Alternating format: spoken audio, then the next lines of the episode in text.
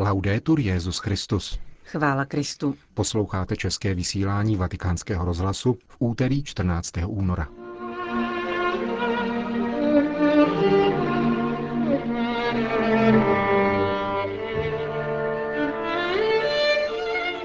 Ve Vatikánu začala oficiální návštěva vládní delegace Velké Británie. Ve Francii stoupl počet kněžských povolání. A v druhé části pořadu uslyšíte úvahu ředitele vatikánského rozhlasu otce Federica Lombardiho, reagujícího na jednu mediální kampaň probíhající v italských sdělovacích prostředcích. Pořadem vás provázejí Johana Bromková a Milan Glázer. Zprávy vatikánského rozhlasu. Vatikán. Dnešním dnem začala oficiální návštěva vládní delegace Velké Británie u svatého stolce u příležitosti 30.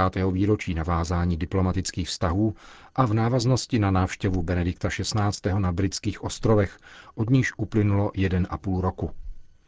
Delegaci složenou z ministrů vlády Spojeného království vede baronka Sayeda Hussain Varsi, zastupující premiéra Davida Camerona – při bilaterálních rozhovorech bude přítomen rovněž monsignor Vincent Nichols, arcibiskup Westminsteru a primas Anglie a Walesu.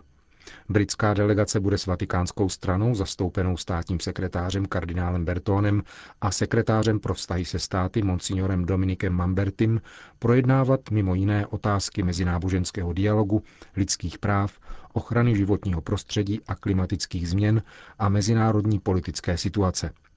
Vedoucí delegace v dnešním vydání listu Osservatore Romano podotýká, že společně s ministerským předsedou Cameronem usiluje o hlubší pochopení víry v řadách svého kabinetu. Britská ministrně bez portfeje rovněž na stránkách vatikánského deníku vyzývá evropský kontinent, aby více důvěřoval svému křesťanskému dědictví, neboť pouze tímto způsobem bude moci účinně akceptovat menšinové víry. Baronka Varsi, která je dcerou pakistánských emigrantů a první muslimkou v britské vládě, dnes odpoledne promluvila na Papežské církevní akademii k budoucím vatikánským diplomatům a k velvyslancům akreditovaným u svatého stolce. Hovořila o roli náboženství ve veřejném životě. Svatý otec přijme britskou vládní delegaci po zítřejší audienci. Alžírsko. Benedikt XVI. je jedním ze sponzorů opravných prací na bazilice svatého Augustína v alžírském pobřežním městě Anába, které byly zahájeny před rokem. Vatikánskému rozhlasu to potvrdil biskup alžírské diecéze Konstantin Hippo, monsignor Paul de Farge. Chrám byl vysvěcen počátkem 20. století. Je vystavěn v arabsko-byzantském stylu a stojí na pahorku, který se vypíná nad pozůstatky antického města Hippo Regius. Svatý Augustín zde působil jako biskup na přelomu 3. a 4. století. Stavbu plánovanou na tři roky spolufinancují alžírská vláda, francouzští donátoři a Vatikán, informuje biskup de Farge. Svatý otec přispěl osobně. Sponzorovala nás papežská nadace. Avšak poté, co se o jejím daru papež dozvěděl, zaslal ještě osobní příspěvek na renovaci. Jak všichni víme, papež má svatého Augustína velmi rád. Bazilika přitom není jen náboženským prostorem, nýbrž symbolem soužití křesťanů a muslimů. Působí při ní otci augustiniáni, kteří se věnují pastoraci a také malé sestry chudých v domově pro seniory. Bazilika je místem, které přesahuje různé civilizace a náboženství, díky postavě svatého Augustína, jehož humanismus, víra a kultura přivádějí každého člověka k podstatě věcí říká alžírský biskup de Farge k opravám baziliky svatého Augustína v Anabě. Dodejme, že svatý Augustín je jeden z nejoblíbenějších svědců nynějšího papeže. Tématem dizertace Josefa Ratzingera v roce 1953 bylo lidstvo a dům boží v Augustinově učení o církvi. Svatý otec často ze svatého Augustína cituje ve svých promluvách, nezřídka z paměti. Francie. V loňském roce bylo ve Francii vysvěceno o 10% kněží více než roku 2010. Stejně jako se zvýšil počet kandidátů v prvním cyklu kněžské formace ze 302 na 312, čteme na stránkách francouzské biskupské konference. V současné době se ve francouzských seminářích připravuje na kněžskou službu 710 studentů, z nichž 9% je cizí národnosti a 8% náleží k novým hnutím.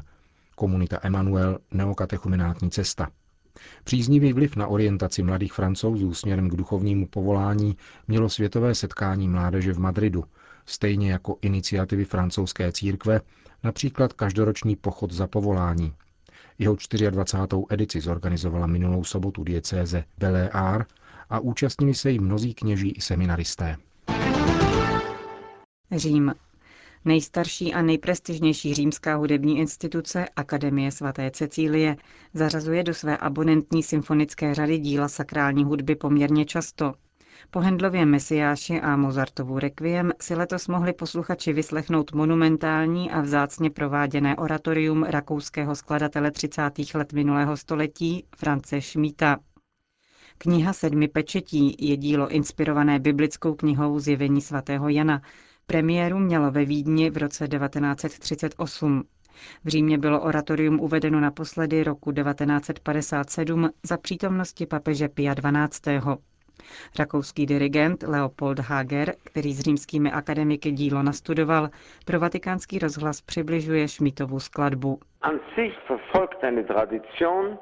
Dílo navazuje na tradici vycházející z Bachových oratorií a pokračující v Haydnovi, Mendelssohnovi a Hendlovi a ústící do 20. století, aniž by se Schönbergem a Bergem sledovalo do dekafonickou linii. Inspiruje se hudebníky, jako byli Elgar, Fitzner či Schrecker. Je tu samozřejmě trochu slyšet i Mahler a Richard Strauss.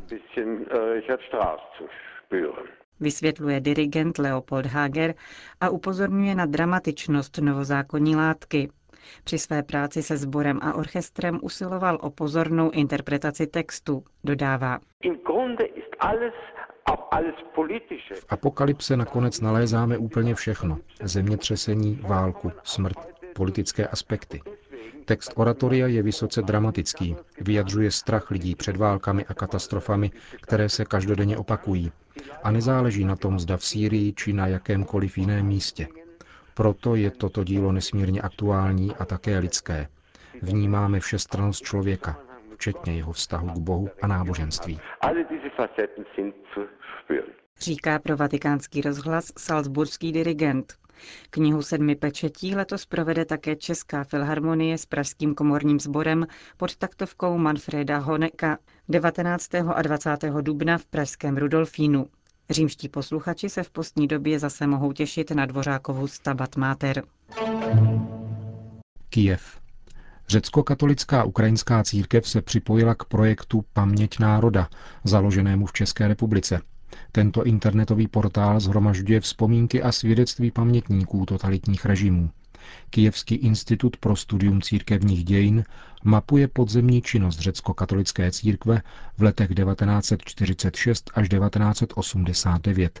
Katolická církev na Ukrajině byla na Stalinův příkaz násilně spojena s ruským pravoslavím, přesto však fungovala nadále a teprve po pádu komunistického režimu se mohla vrátit na veřejnost.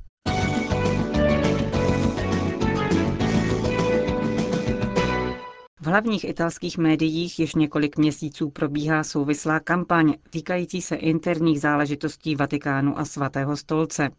Zprvu to bylo podružné téma, překvapivé jmenování jednoho z monsignorů apoštolským nunciem ve Spojených státech, spojené s podezřením neprůhledného hospodaření městského státu Vatikán, v jehož správní instituci, takzvaném governatorátu, do té doby působil. Potom navázalo mediální obvinění Vatikánské banky z recyklace peněz a nakonec anonymní dopis s razítkem státního sekretariátu, hovořící o spiknutí proti papeži, které má vést v průběhu jednoho roku k jeho odstranění. Ke všem těmto mediálním produktům se vyjádřil governatorát městského státu Vatikán a tiskové středisko svatého stolce, přičemž obvinění formulovaná sdělovacími prostředky byla odmítnuta a bylo poukázáno na jejich neopodstatněnost a zmatečnost. V souvislosti s poslední aférou dopisu opatřeného razítkem státního sekretariátu, ale i dalších soukromých dopisů adresovaných papeži, zveřejnil v pondělí večer generální ředitel vatikánského rozhlasu otec Federico Lombardi následující úvahu. Všichni si musíme umět zachovat pevné nervy. Nikdo se dnes už ničemu nemůže divit. Americká administrativa měla svůj Wikileaks. Vatikán má nyní také svůj Leaks, totiž únik dokumentů, které se snaží vytvářet zmatek a rozruch a uvádět tak do špatného světla Vatikán, církevní zprávu i církev samotnou. Je proto třeba klid, chladnou krev a hodně používat rozum, o což se ne všechna média snaží. Jde o dokumenty, které mají různou povahu a váhu a vznikly v různých situacích a dobách. Něco jiného jsou diskuze o lepším hospodaření governatorátu, což je instituce zabývající se materiálními aktivitami, a něco jiného právní a normativní předpisy, o kterých se diskutuje a je normální, že o nich panují různé názory. Další věcí jsou pak zcestné úvahy, které nikdo, kdo má zdravý rozum, nepovažuje za seriózní, jako byly ty nedávné o komplotu proti papeži. Pravdou však je, že spojili se všechny tyto věci dohromady, vytváří se zmatek. Seriózní informace by měla rozlišovat jednotlivé otázky a chápat jejich odlišný smysl. Je evidentní, že ekonomické aktivity governatorátu musí být spravovány moudře a důkladně. Jasné je, že také Vatikánská banka a finanční aktivity musí být prováděny korektně podle mezinárodních norem proti recyklaci. Toto jsou naprosto zřejmé indikace papeže. Naproti tomu je jasné, že příběh o komplotu, kterým je papeži usilováno o život, jak jsem již dříve řekl, je blábol a střeštěnost a nezasluhuje si, aby byl brán vážně. Jistě je však něco smutného na tom, že jsou nekalým způsobem vynášeny interní dokumenty a je tak vyvoláváno zmatení. Odpovědnost je na obou stranách, především na straně toho, kdo tyto dokumenty poskytuje, ale také toho, kdo je používá za účelem, který nemá nic společného s láskou k pravdě. Musíme se tedy vzepřít a nenechat se pohltit vírem zmatků, které si přejí zlovolníci, a zachovat si schopnost rozumné úvahy. V určitém smyslu, a to je starobilý postřeh lidské a duchovní moudrosti, jsou ty nejsilnější útoky znamením toho, že ve hře je něco důležitého. Na celou řadu útoků proti církvi v souvislosti s tématem sexuálních deliktů byla dána správná odpověď, totiž seriózní a hluboce prozíravá obnova. Nikoli krátkodechá odpověď, ale očištění a obnova. Nyní jsme vzali situaci znovu do svých rukou a rozvíjíme silnou strategii uzdravení, obnovy a prevence pro dobro celé společnosti.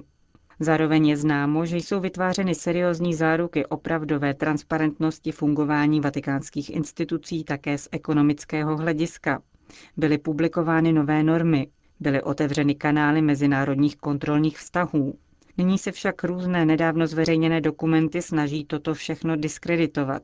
Zavilost, která se tu objevuje, dosvědčuje, že jsou to věci důležité. Kdo si myslí, že papeže a jeho spolupracovníky od tohoto postoje odradí, mílí se a klame sám sebe. Pokud jde o otázku údajných mocenských bojů na konkláve, které se bude někdy v budoucnu konat, chtěl bych poukázat na to, že papežové zvolení v tomto století byli vždycky osobnostmi vysokých a neoddiskutovatelných duchovních kvalit. Je jasné, že se kardinálové snažili a budou snažit zvolit někoho, kdo si zaslouží respekt božího lidu a bude moci sloužit lidstvu naší doby s velkou morální a duchovní autoritou. Interpretace interních mocenských bojů závisí z velké části na morální neotesanosti toho, kdo je vyvolává a vede, a často není schopen vidět nic jiného. Kdo věří v Ježíše Krista, naštěstí ví, že ať už se dnes říká nebo píše v médiích cokoliv, jsou opravdovými starostmi těch, kdo v církvi nesou odpovědnost, spíše vážné problémy lidstva dneška a zítřka. Nikoli pro nic za nic věříme a mluvíme také s pomocí Ducha Svatého. To byla úvaha ředitele vatikánského rozhlasu, otce Federica Lombardiho.